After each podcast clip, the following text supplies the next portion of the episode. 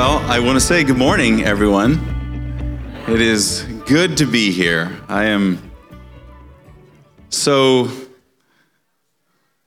grateful for all the feedback that I received from last Sunday, and I wasn't initially supposed to be up here, so I guess I'll be Danny today.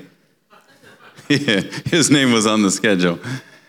I kept thinking through and just talking to the Lord of what is it that really, what clicked with people's hearts? What was it? And he said, it's the words that I already deposited in them. So he connected some dots for some people. And it's this is part of learning from him is it's not a one-time thing. It just happened to be that he took some rhema words that he had deposited. There was seeds in there. There was things that he had been building, and he was able to connect them, and he's not done. There is so much more. And I was asking him, you know, what do I focus on today? Because it just feels like there's no way, no way that I can share everything that needs to be shared. And so I'm not planning to.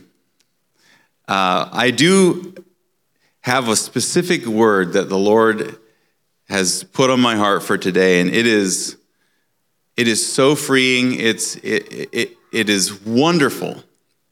So stick with me as we go through this. I want to just do a little recap, just in case you weren't here. Last Sunday I taught on the true meaning of stewardship. And that true stewardship is managing God's wealth. And I mentioned the four types of giving, which we can put that up here. These are the types of giving and the motivation behind them. So tithe, the motivation is obedience. First fruits is generosity. Alms is compassion. And seed is faith and reward. So if you missed that message, go back and listen to it. And the other thing I wanted to mention, I said it last time as well, but you can go to wingardministries.org. And on the left-hand side is a video player. The right-hand side is a podcast player. If you have Spotify or you have other podcasts, you can go and find Hope for Today. See the little logo, Hope for Today by Wingard Ministries. You can search for that. And there's a whole bunch of messages in there that you can find, maybe drilling down a little bit deeper and some more specifics on this. So I want to encourage you to go there, spend some time just listening, and see where the Lord takes you. Now, I had people responding, and I kept thinking, I'm not sure did I generate more questions than answers? Like, well, what about this? What about that? And it was really good because I was able to get a little more of a pulse of where everyone is. And so I'm not going to try to answer all the questions, although there are a couple things that I just want to talk about because they are foundational, and we can move on once we've established some of these things. Some of these are, it's my belief, it's my wife and I, the way we operate. And if the Lord leads you differently, we're not offended. Do what he says. But this is kind of where we're at. Four different things. The one was, where should the tithe go? Second one, how do I know what is seed? Third one, what do you mean poor people love money more than rich people? And the fourth one, well, this was a comment. This seems simple, but then it gets complicated when I apply it to myself. When I try to make application to my own bank accounts and finances, and it just seemed to get complicated. So first of all, the tithe, our belief is that the tithe should go where you're fed. The tithe should go where you are receiving the rhema words, and that is predominantly where you attend church. That's why a lot of people will say, give tithe where you attend church. There have been times where we have received a rhema word from another minister or another church, and we have felt like the Lord has said, just take a portion of your tithe and give it to them. So we have felt freedom in tithing that we do what the Lord says. We take it to him. We say, okay, what now? What about this? And then he reminds us of things at times that we have gleaned from other people. But it is, for the most part, it is where we attend church. There is a storehouse principle that I mentioned last time, Malachi 3:10, bring all the tithes into the storehouse that there may be food in my house. And so there's a lot of teachings out there that talk about the tithe coming into the storehouse of the church, and I believe that to be true.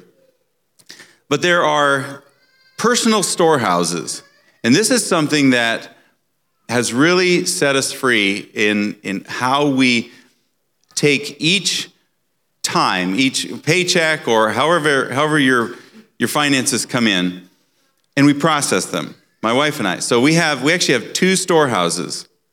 The one is our tithe storehouse. So every time, and I do remote deposit, so I'll take a check and I'll do a deposit, and before I shut the app, I transfer the tithe. I don't let myself go a minute because I don't want to forget. I don't want to get it mixed up somewhere. So we have a separate account. We have multiple bank accounts because of this, but it simplifies it. So we transfer our tithe into a separate account, and that's a checking account, so we can just give easily with that. The second storehouse is a seed storehouse, and I actually labeled it in our banking seed storehouse. It's like a silo. It's a savings account. It's a place that when the Lord designates seed, like he'll say, take a portion of this, and that is seed, and you just take it and you stick it in the silo, because seed can stay dormant for a long time until it's placed in the ground. So I think a lot of times we miss the fact that all of humanity up for a long time was agricultural. It was farming. You would sow, you would reap. And so these principles work this way. Think of it like a farmer. We are all farmers. We're faith farmers is what we are. And God uses our finances to grow our faith. This is how he does it. And so that's a simple thing that we've done where we're able to designate, and then when it's time to sow, he says, hey, you have some seed in the silo, get this much and sow it there. So I'm just telling you that's one thing that we have learned to do. The seed, I mentioned it in just a little bit ago, the seed is what he designates. So when you're asking for seed, when you're asking for direction, and he says, this amount is seed, I want to take you to 2 Corinthians 9:10, the first verse that we're going to look at. It says, now may he who supplies seed to the sower and bread for food supply and multiply the seed you have sown and increase the fruits of your righteousness. We're going to come back to this verse and kind of the verses around it toward the end of the message, but it's very simple. He is the one that supplies seed to the sower. This is why if you think of a steward, you think of the manager, someone who is managing God's wealth. You have a portion that is designated by the king. This is seed. I have a bunch of stories that I've been thinking through, like what stories do I tell? Which ones do I, move on to other stuff? And I have a story. It's my $100 story. So if you've heard it, some people that would have come to our Bible study have probably heard this. But the comment that I would have to start this is, don't eat your seed, don't sow your bread. I did both in one story. So while I was at Charis Bible College, I had told the Lord that I'm going to live by faith. I'm not going to bail him out. The amount of money that we had to live was taking care of my wife and 5 children, and there wasn't more for me to just siphon off of that. So I said, Lord, you provide. So I did a job, helped a guy out. Construction job, a guy needed some help, and so I went and helped him, and he paid me. He gave me $20 bills. It was $180. And so I sat before the Lord, and I fanned these out like playing cards, $20, $20 bills. And I said, okay, Lord, lead me. What is this? And just like that, it was $20 is tithe. Okay, great. $60 is seed. Okay. I took this $60, I folded it up. All right, so I had $100 left. And he said, spend this on yourself. And I said, okay, well, that's really simple. I mean, it's basic. So I stuck them in my wallet, kind of folded them separately so I knew what to do, gave my tithe at church. And then throughout the next week, like the first day, I found the person to sow seed. It was obvious. It was like the Lord said, sow your seed, and so I did. And then the rest of the week, I was presented with need after need after need after need. And I felt bad. These people needed they needed help with, and I kept thinking, well, I'm generous. I'm just being generous. So I'd take some money and give, buy somebody lunch or, do something. I ended up with about $25 of that $100. And it ended up getting spent. And I said, well, Lord, I'm going to need some money. And he said, I gave you money. I said, well, what do you mean? He said, I gave you $100. That was for you. I said, I know, but this happened and I gave it to this person and that person. And he said, let me teach you something. That was bread.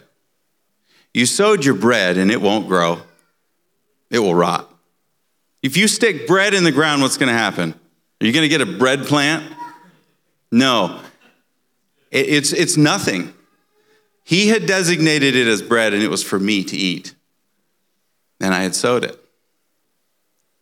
So the next day, or it was actually that morning, there was worship time at the college, and Mondays and Wednesdays were worship time, so I was up front getting ready to worship. The worship team was getting started, and a guy comes up to me, and he pulls a little thing out of his back pocket, and he says, the Lord told me to give you this. And he's holding it, and I went to grab it, and as I went to take it from him, he held on to it. And he said, but it comes with a message. This is only to be spent on you. Nobody else, this is just for you. And I went to take it. He said, don't even tithe on it. I'm like, okay. So I took it. I didn't know how much it was. Stuck it in my pocket. During the worship set, I'm just worshiping and I'm talking to the Lord. And I said, I don't agree with that guy. I don't agree. I want to tithe. I really want to tithe. It's not like it's a hardship. I at least want to give tithe. At the end of the worship set, same guy comes up to me. Don't argue with a prophet, by the way. You lose. You just lose, because he comes up to me and he comes within a few inches of my face and is yelling at me. He was I'm not going to try and do it here because you'd probably get scared. But he said, God told me that you were arguing it with him during worship. And he said, you were telling him you're going to tithe. You were arguing with the message. He said, that's unfaithful. You do what he says or he can't give you more. When you're faithful with this, there will be zeros on the back end of the next gift. But you have to be faithful with this. He was spitting in my face, yelling at me. And he turned and walked away. I reached in my pocket and I pulled that out, and it was $100. So my unfaithfulness of sowing my bread in generosity, he said, let me teach you with this. And he restored it again. And he said, now use this like I said. Baby, I didn't give that to anybody. I spent it all on myself. And I had fun with it. I even bought chips. I like potato chips and there's no nutritional value, but I was well, this is awesome. I'm going shopping. And so I learned something in that. And that's my $100 story. We may come back to that. All right, so the second thing that I wanted to mention about just the being faithful with what we have. One of the comments of, what do you mean poor people love money more than rich people? I just want to say, don't worry about it. Don't get hung up on who's poor, who's rich, because your focus is on the wrong thing. In fact, if I think about it, we're all rich. Come on, like you've heard it. You look around you, look in other parts of the world. We're all rich. Even if you say, I have so many debts I can't see, even if, whatever, chances are when you're looking at answers for your situation, chances are you're going to look to money. I do it all the time. It's just so natural. It's like when you're used to pulling out your wallet to pay for something, you look in your wallet to see what's in there. There's no condemnation in that, but he's telling you, this is what he was telling me. He's like, yeah, you're in that same camp. The reason is it's not about how much you have, it's how much control it has over you. See, the spirit of mammon is a spirit of control, and I do believe there is a major spirit of control over this area. It's not condemnation. This is revealing. This is so we can recognize it when we see it, and we can resist it, and we can do it God's way. When you have to decide, you make the final decision on where your money gets spent, you are now in control of it, not God. Again, no condemnation. We need to just reset often. One of the things I've said is be a quick repenter. Turn around quickly. When you realize something, do an about face and go the other way. My wife and I need to reset on finances all the time. We just do. We're making a decision. We look at it. We say, okay, what about this? And we stop and we go, hold on. Wait, we've been here before, like 50 times. Stop. Lord, we worship you. We honor you. Thank you for all you, da, da, da. And we turn our hearts to worship and we say, Lord, what would you have us do? We reset, just reset and reset and reset and reset. Don't worry about, I haven't learned this. Yes, you have. You are learning it. In the process of repentance, you are learning it. You're learning to steward, as he says. You, as the steward, are going to the king for direction on a continual basis. Don't let the devil try to condemn you and say, you should have gotten this. Just tell him, go fly a kite. All right, let's look at Luke 12:15-20. And this is Jesus. And he said to them, "Take heed and beware of covetousness, for one's life does not consist in the abundance of things he possesses." Then he spoke a parable to them, saying, "The ground of a certain rich man yielded plentifully. And he thought within himself, saying, 'What shall I do, since I have no room to store my crops?' So he said, 'I will do this. I will pull down my barns and build greater. And there I will store my crops and my goods. And I will say to my soul, Soul, you have many goods laid up for many years. Take your ease, eat, drink, and be merry.' But God said to him, 'Fool, this night your soul will be required of you. Then whose will those things be which you have provided?'" Couple things I want to highlight here. The first verse, one's life does not consist in the abundance of things he possesses. Jesus is saying, don't look at the things. It's not about the things. It's not about how much or how little. So that's the first comment. When you're looking and thinking of yourself, strip away everything that you would place around you as part of your things. Strip it away. Just see yourself before God without any of the things. See, he doesn't... Okay, we'll get further into that. The rich man said, "Soul, you have many goods laid up for many years." And this could be... my 401k is pretty big. Like, I'm doing pretty good. Or I've been throwing money in a Roth IRA for, max it out for year after year after year, and this is great. I I can just chill out. See, if I start to talk about retirement, I start to talk about, okay, what is my focus? As a young person, as an old person, we see it differently.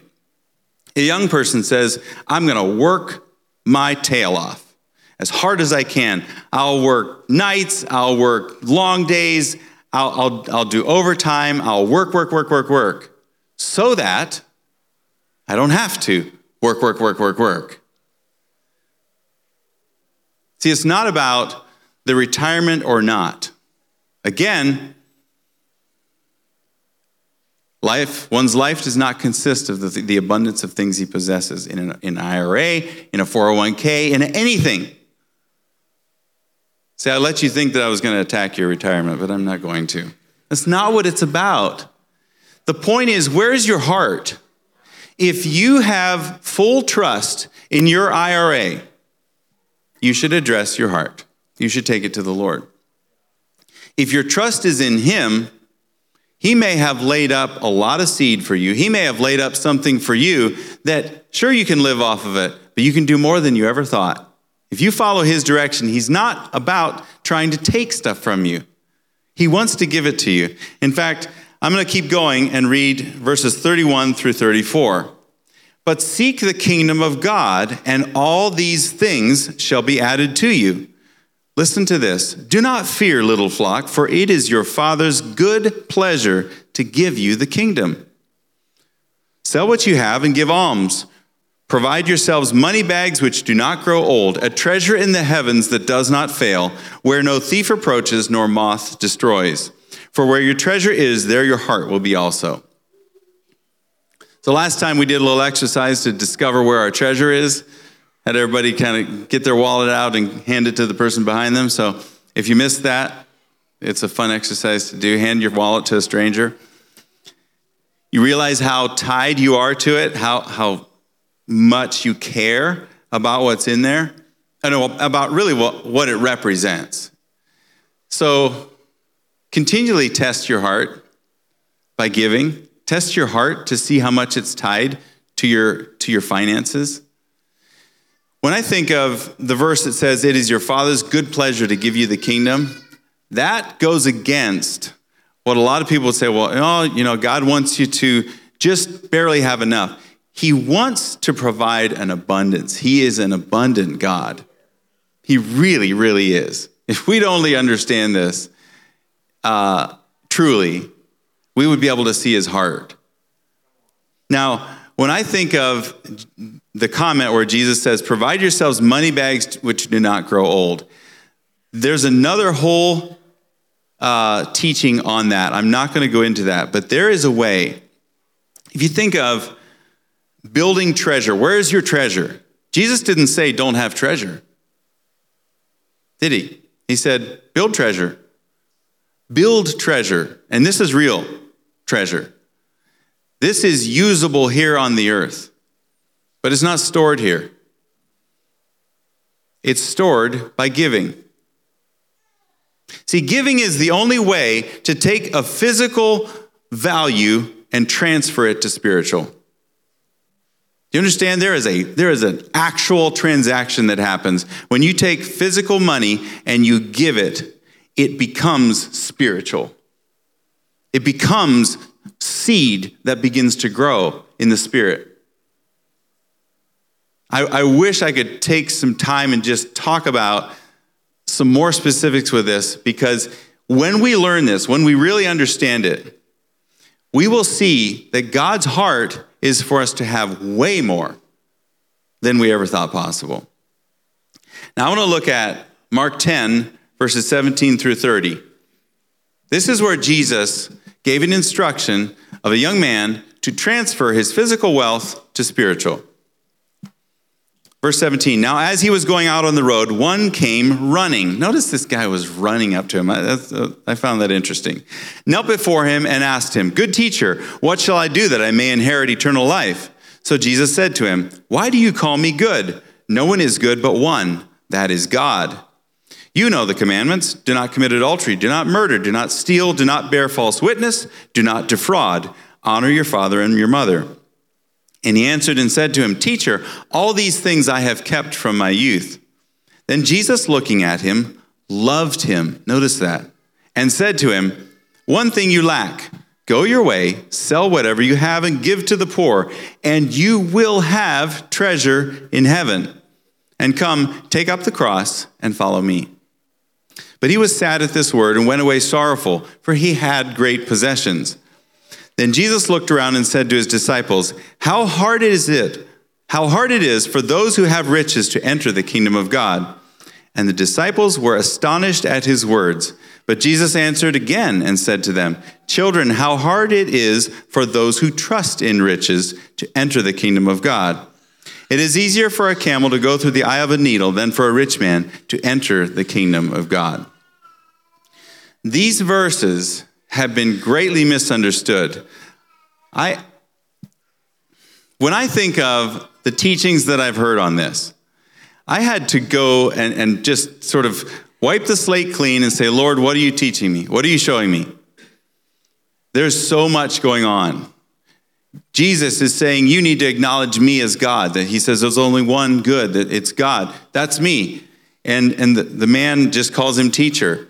So this rich young ruler was, he was trying to earn his way. He was trying to say, okay, what can I do? I've done everything else.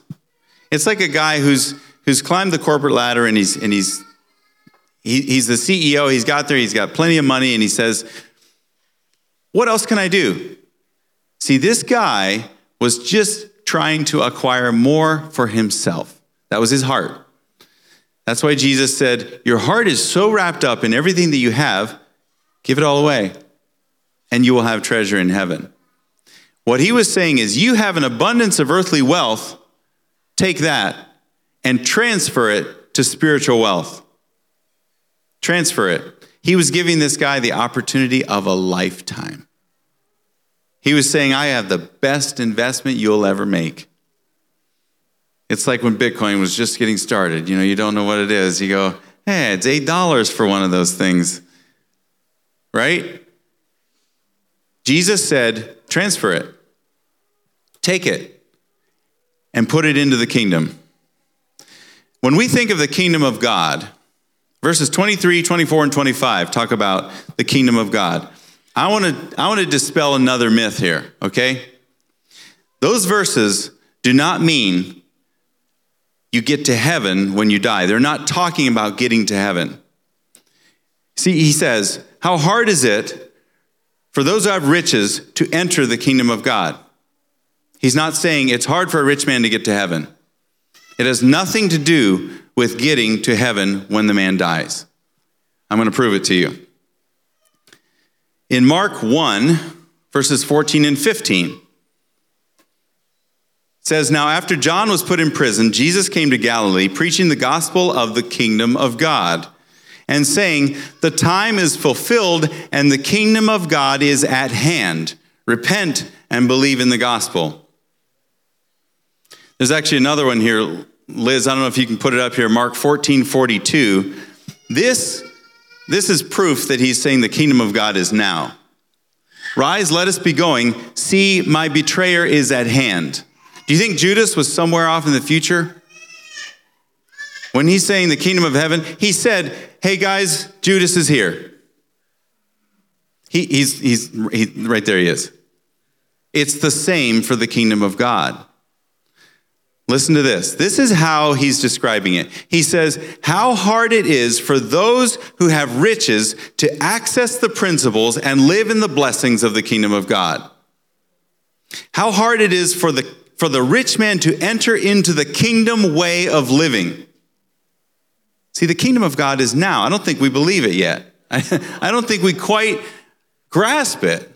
That it's not somewhere off in the future. He's saying, if your trust is in riches, this is why he says it the second time. His disciples went, what do you mean? Is it possible for any of us? And he said, how hard it is for those who trust in riches. See, the title for this message, Ownership or Stewardship, it's all about trust. It's all about trust. So there's an invitation today God is inviting you to place your trust in him, 100%. Your trust. The only way you can trust him is if you give over the ownership, everything that you own, and you give it to him. See, if you don't trust that he's good, you won't give it to him. If you don't believe that he has your best interest at heart, you won't give it to him because you have to protect yourself. There's an invitation.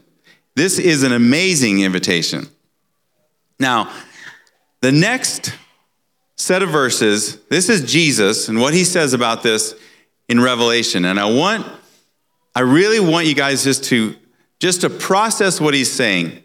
When I first read this, he gave me these scriptures and I said, oh man, this is kind of hard.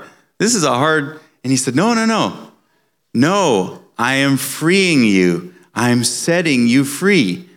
I'm setting you free. Listen to this, Revelation 3:14 through 19.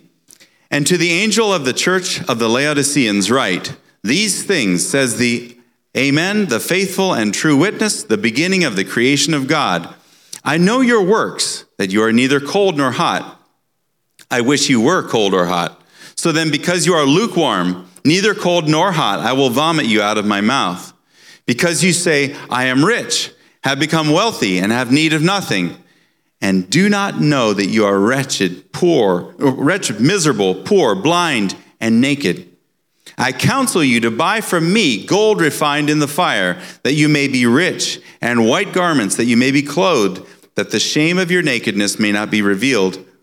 And anoint your eyes with eye salve, that you may see. As many as I love, I rebuke and chasten. Therefore, be zealous and repent.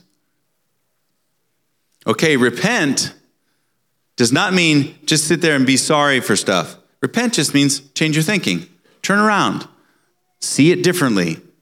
Think of this the way he sees it. So when I read this and I was like, man, I'm calling people wretched, miserable, poor, blind, and naked. This is like, and I remembered something. Has anybody here seen The Matrix? The movie The Matrix? Come on, raise your hands. The Matrix is an amazing movie showing some great biblical truths, by the way. In the movie, it shows this system that controls all the people. And Neo, the main character, it shows him as he's in this like incubation chamber, and he's attached to this machine, this system machine that just draws life from humans. Okay, so if you haven't seen the movie, you're like, this is a terrible movie. I'm not watching that one. But here's the thing. When you see yourself before the Lord being stripped of everything, you have nothing to support yourself with. You think you do.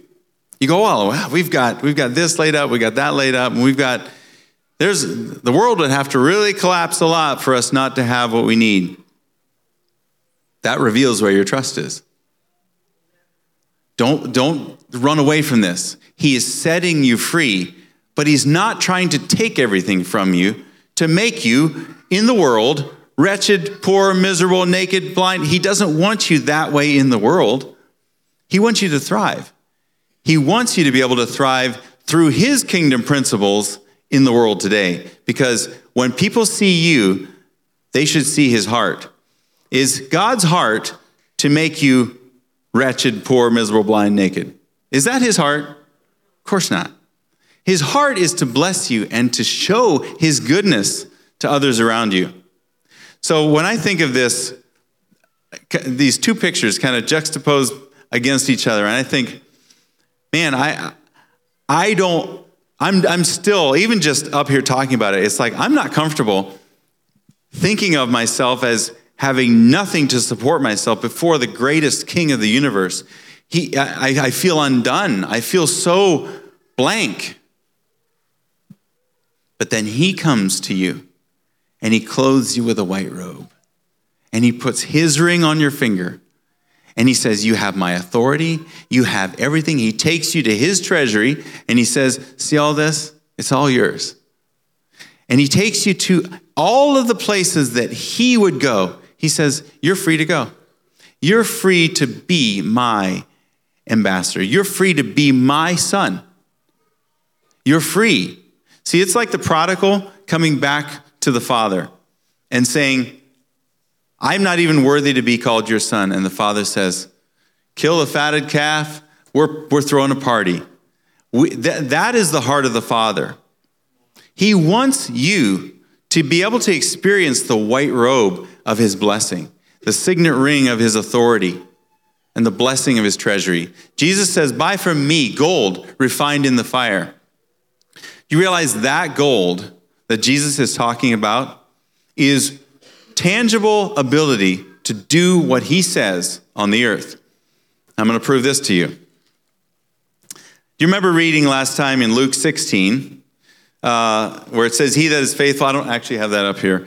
He that's faithful in least is faithful also in much. So why does Jesus say money is the least of these principles in the kingdom? He says that you got to get this first. If you don't get this, you still will trust in yourself. See, it comes down to trust. It comes down to what are you willing to turn over to him? When you trust him to take care of your needs, your wants, your desires, you'll trust him with your life. See, what do you trust? I dare you to take down a piece of paper and write some things down. Do you trust your family, your friends, the government?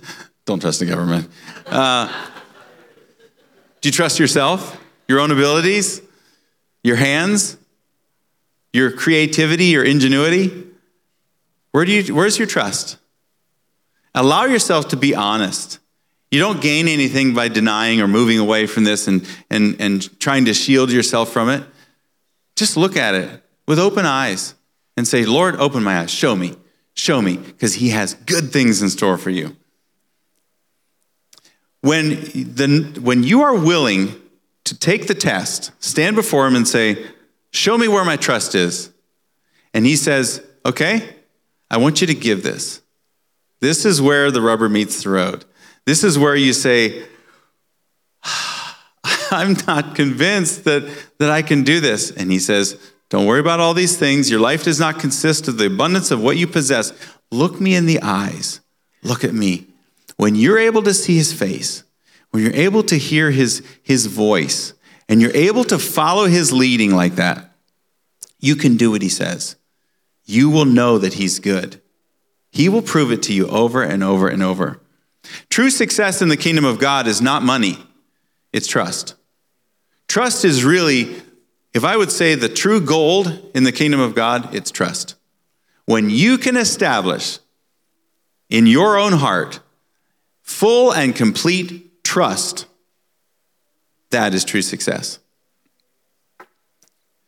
When I think of stewardship and saving money, I think of scraping together stuff and kind of storing it up for a hard time. And that to me feels like, okay, all right, I have myself taken care of. I begin to, on a continual basis, I begin to look at that and he says, look back at me. Look at that, look back at me. So this is, again, a reminder to say, he is the one that supplies for you. He is the one. Let's go to Mark 12:41-44. Now Jesus sat opposite the treasury and saw how the people put money into the treasury, and many who were rich put in much. Then one poor widow came and threw in 2 mites, which makes a quadrans. So he called his disciples to himself and said to them, assuredly I say to you that this poor widow has put in more than all those who have given to the treasury, for they all put in out of their abundance, but she out of her poverty put in all that she had, her whole livelihood. Okay, so you want to test? Lamar is going to stand in the back, and he's going to have the offering box open, and he's going to look in it as you put stuff in. He's going to open the envelope and look at your check. He's going to count well, he's shaking his head. He's not going to do that.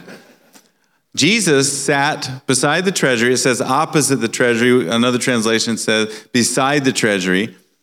And he watched what was put in. Now, for them, it was coins, so it was easy to, okay, there's a lot and there's a little. And he, I mean, can you imagine people's response if the pastor would sit next to the offering box and watch you give? It probably wouldn't go over very good, Lamar. But Jesus was making a comment to his disciples saying, learn from this. Learn from this. It's not about the amount. It's a percentage. It's what is she willing to release in her trust? See, she gave out of her poverty, she gave all that she had. Would the rich person be willing to give all that he had? See, how hard is it for those who trust in riches to enter into the kingdom way of living? Do you think that widow was then left without food and she had nothing to take care of her? Do you think God took care of her? See, his heart is to take care of the widows and the orphans. He took care of her. Jesus wouldn't have highlighted that if he wouldn't have. So think of this. When you're going to give and you go, I don't have enough, that is the best opportunity you have because you give a bigger percentage. There was a time where my wife and I were, we had started a business and it was not doing that great. It was not doing good and didn't take a paycheck for a long time and ended up, this is a longer story, but we ended up with nothing left.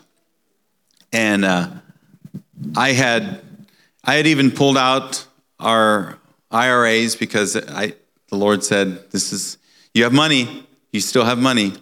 And so I was able to get to a place where I sat before the Lord and I said, all right, I got you. I don't have anything left. And he said, you still have that. And I thought, man, don't take the last thing I got. I had an envelope with $1,000 in it. My wife didn't even know I had it. I had stuck it in there. It was $10 bills. And I thought, if I need to buy milk or something for the kids, I'll be able to take out of that. And I said, okay, all right, what do you want me to do with it? He said, give it away. And I said, okay. I mean, I don't have, at this point, I said, I'm committed to following you. I'm not even going to worry about it. So we were doing an offering thing and I took that envelope, stuck it in my coat. I didn't even want to open it because I didn't want to touch it because I was afraid I'd change my mind.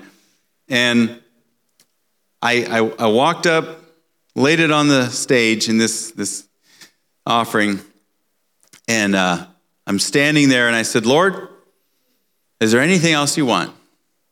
And he said, yeah, take your coat off and put it on there too. I had a leather coat on. I liked it. I had it a while. So I took my leather coat off and I laid it on there too. I said, you want my shoes? You want my shirt? He goes, no, we're good. We're good. Now I know you won't hold anything back. And then he spoke to me, and this is a word that I wanted to leave with you. He said, most people never allow themselves the privilege of having nothing.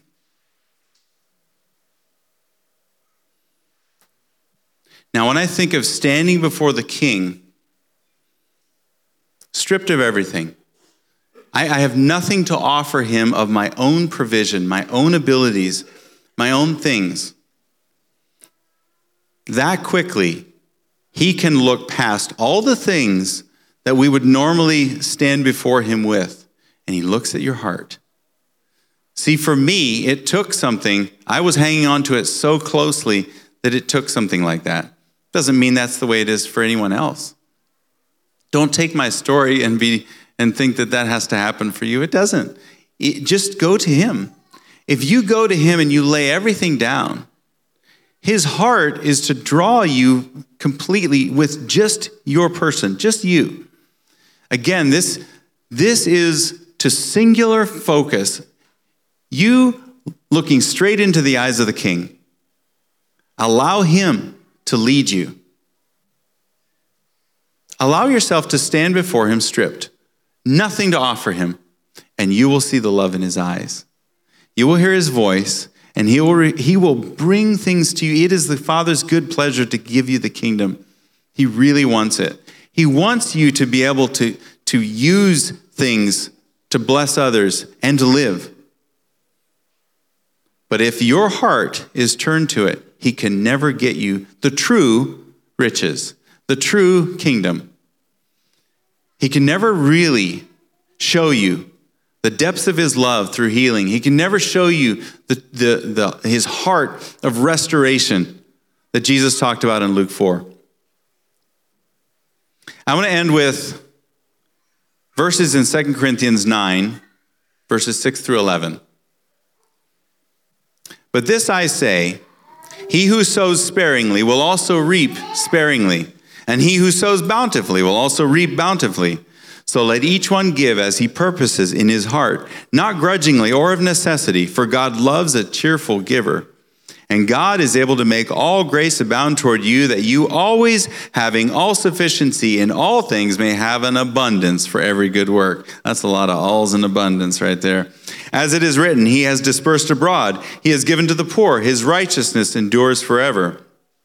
Now may he who supplies seed to the sower and bread for food, supply and multiply the seed you have sown and increase the fruits of your righteousness, while you are enriched in everything for all liberality, which causes thanksgiving through us to God. Okay, these verses, take these verses and meditate on them. Take all week, take as long as you need to, meditate on these verses. If at any point you feel a compulsion to give. If we would have baskets up here and we would say, okay, now how did the message hit you? Come up front and give. Do this. And you feel a compulsion, you're out of line. Don't give out of compulsion. Let each one give as he purposes in his heart. It's not up to anyone else. It's not up to just go to him. See, he knows where you're at. He will not ask you to do things that will not build you up and lead you and grow you. His heart is to grow you. So take it to him. Let each one give as he purposes in his heart. Be cheerful. Find the joy in this, and it is joy unspeakable, full of glory. I promise you, it is so. These verses in 2 Corinthians 9 have so set me free, set us free from the bondage of trying to control things. If you look at even verse 8 where it says, and God is able to make all grace abound toward you, that you always, having all sufficiency in all things, may have an abundance for every good work. I mean, okay, so that's a little excessive. Like he goes on and on and on, because I think we wouldn't believe it. We wouldn't understand it. We would go, yeah, okay, he's got all things for me. No, he goes over and over and over and over above, saying God's heart is so that when you reach in, you need a $5 bill, you've got 200. That's all sufficiency in all things, an abundance for every good work. His heart is that you have way more than you'll ever need. I mean it. When you live according to his way, you will have need of nothing. I promise. It's his promise. He has said, do it my way, and I have way more than you can ever get. He can do more in an hour than you can do in 10 years. Promise you. He is amazing at how he does stuff. I could go story after story, whether they're mine or other people's, where we hear what God said to do, and we see the fulfillment of it, and we go, that is amazing. Do you realize that person had to really struggle back there when it was time to do the hard thing of faith? That person had to struggle. So did I. So will you. That's okay. Allow your heart to trust him and then do what he says. He will make all grace abound toward you. You will have all sufficiency in all things, and you will have an abundance for every good work. When it says that he is the one that supplies seed to the sower, it is to the sower. So if you don't sow, there's no need to give you more seed. You still have seed. He's put seed in your silo. And when he says, sow here, and you go, wow, but I don't want to drain my silo. I'll have nothing left. Why would he give you more? Because you still have seed. When he says to put seed in there, it's not designated yet. It's just seed. And then he'll call it out. And he'll say, take some of your seed and sow it there. Again, I would love to tell some more stories about doing the hard thing, doing the thing that requires faith, and seeing God move. The last verse, and this is where I'm going to close with this. While you are enriched in everything, notice enriched in everything for all liberality, which causes thanksgiving through us to God. In place of the word thanksgiving, I'm going to use the word worship again.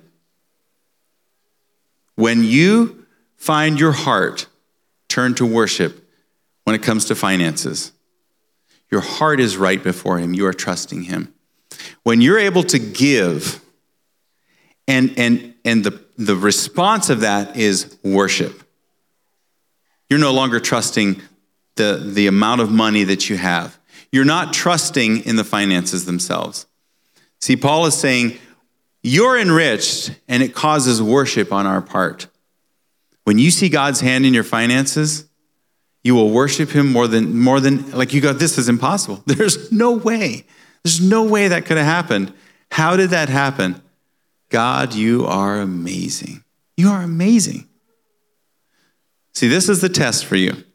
And this is where each one has to go to the Lord. You have to go to him by yourself. And then as spouses, go to the Lord together. But each one of you has to find the place in your heart of where do you trust? Who do you trust? Where is your trust placed? Do you have ownership? Grasping it? Or do you have stewardship? It's all about trust. Let's pray. Father, thank you for this morning and this time that we can be reminded of your love and your goodness, your grace, your abundance.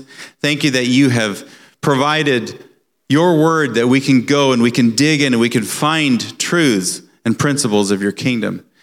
Thank you that you've made it possible that we can enter into the kingdom way of living, that we can enter into the kingdom of God now. We can live by your principles. We can see your hand at work and we can see your heart. We can know your heart. Father, I pray that every person here that's listening to this or is online or listens to this later, I pray that their hearts, through all of this, their hearts would be drawn to you with an attitude of simplicity and trust. That our worship would not be turned to any of our things, but that our worship would be turned to you alone. And we would know your goodness and your love toward us. We worship you and we honor you. And we pray this all in Jesus' name. Amen.